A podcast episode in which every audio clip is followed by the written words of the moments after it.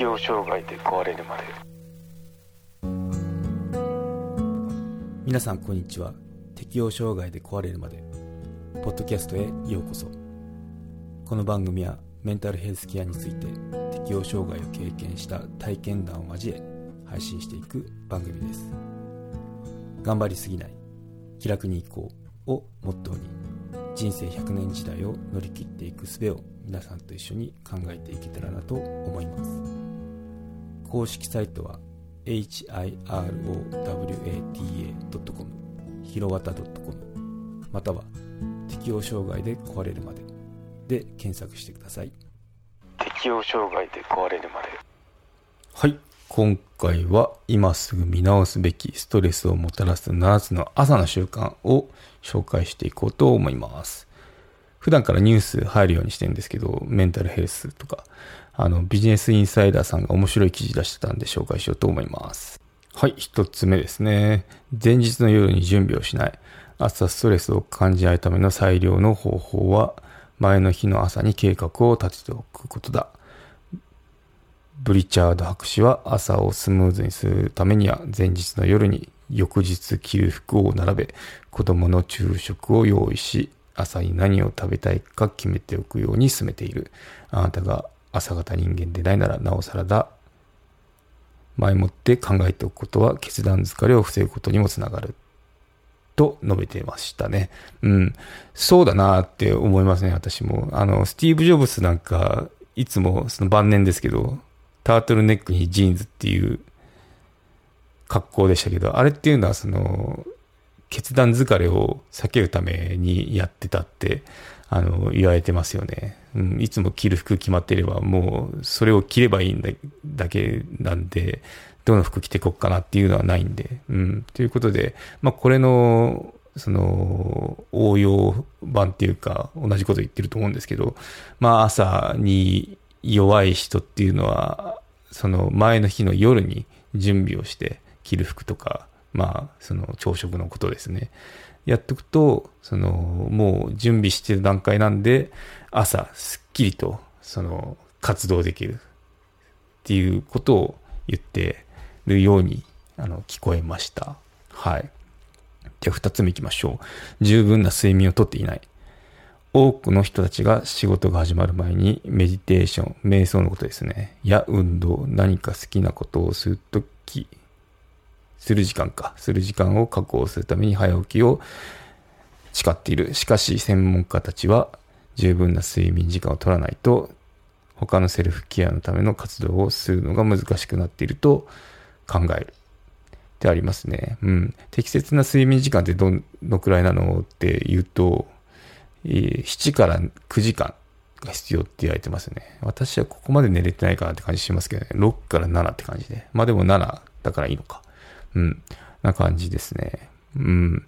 で、適切な睡眠が取れてないと、副交感神経が活動状態になるので、えー、心拍数が上がり、物事を実際よりもストレスフルでどうしようもないよう、どうしようもないことであるかのように受け取ってしまうということを、このブリチャード博士っていうのが指摘してるそうですね。うん。なんでやっぱバランスって必要なのかなって思いますよね。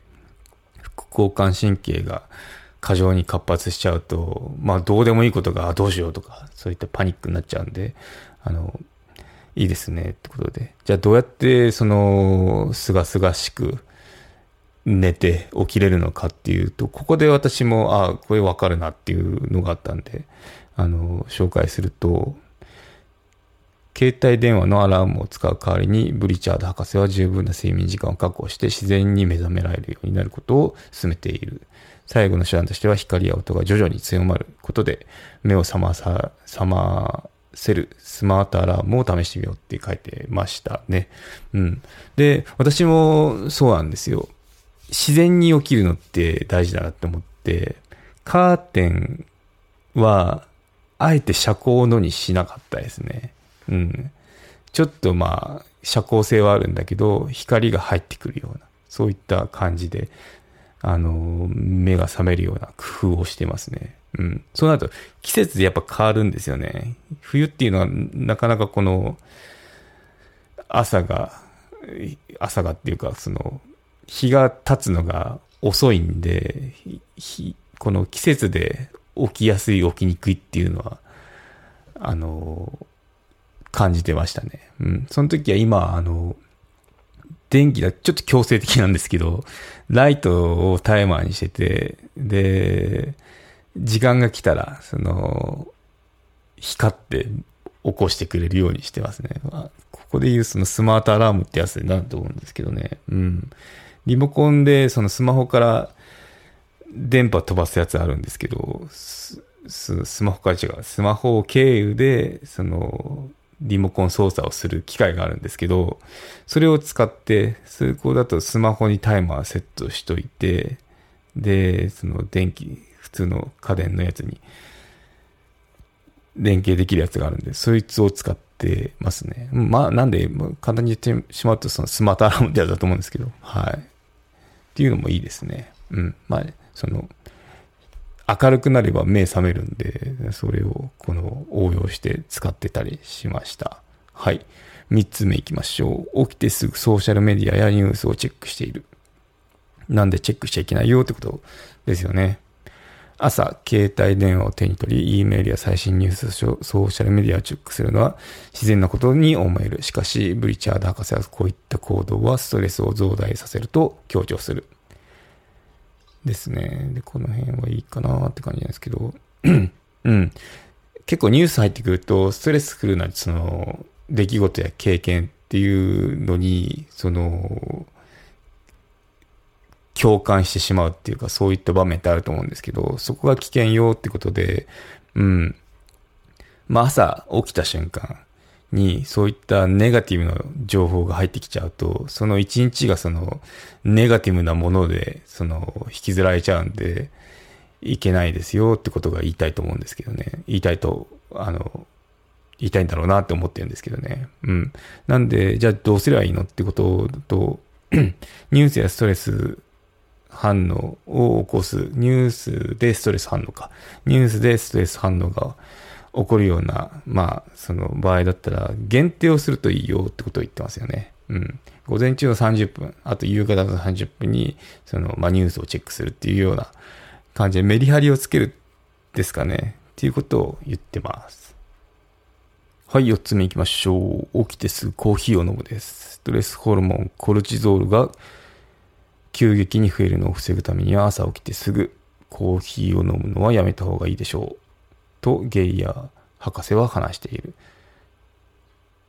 コルチゾールは起床後30分から40分後に自然に最も高いレベルになります。これと無関係にコルチゾールを増やす習慣は朝のコルチゾール値をさらに適応障害で壊れるまで有料チャンネルのご案内をいたします。アップルのサービスが始まり次第有料版チャンネル適応障害で壊れるまでプレミアムが Apple Podcast で開始されます。デリケートな体のことですので、全体公開ではお話ししきれない踏み込んだ話などを配信予定です。有料会員は無料版では一部公開されていたエピソード全編を聞くことができます。ご登録して応援いただけると励みになりますので、どうぞよろしくお願いします。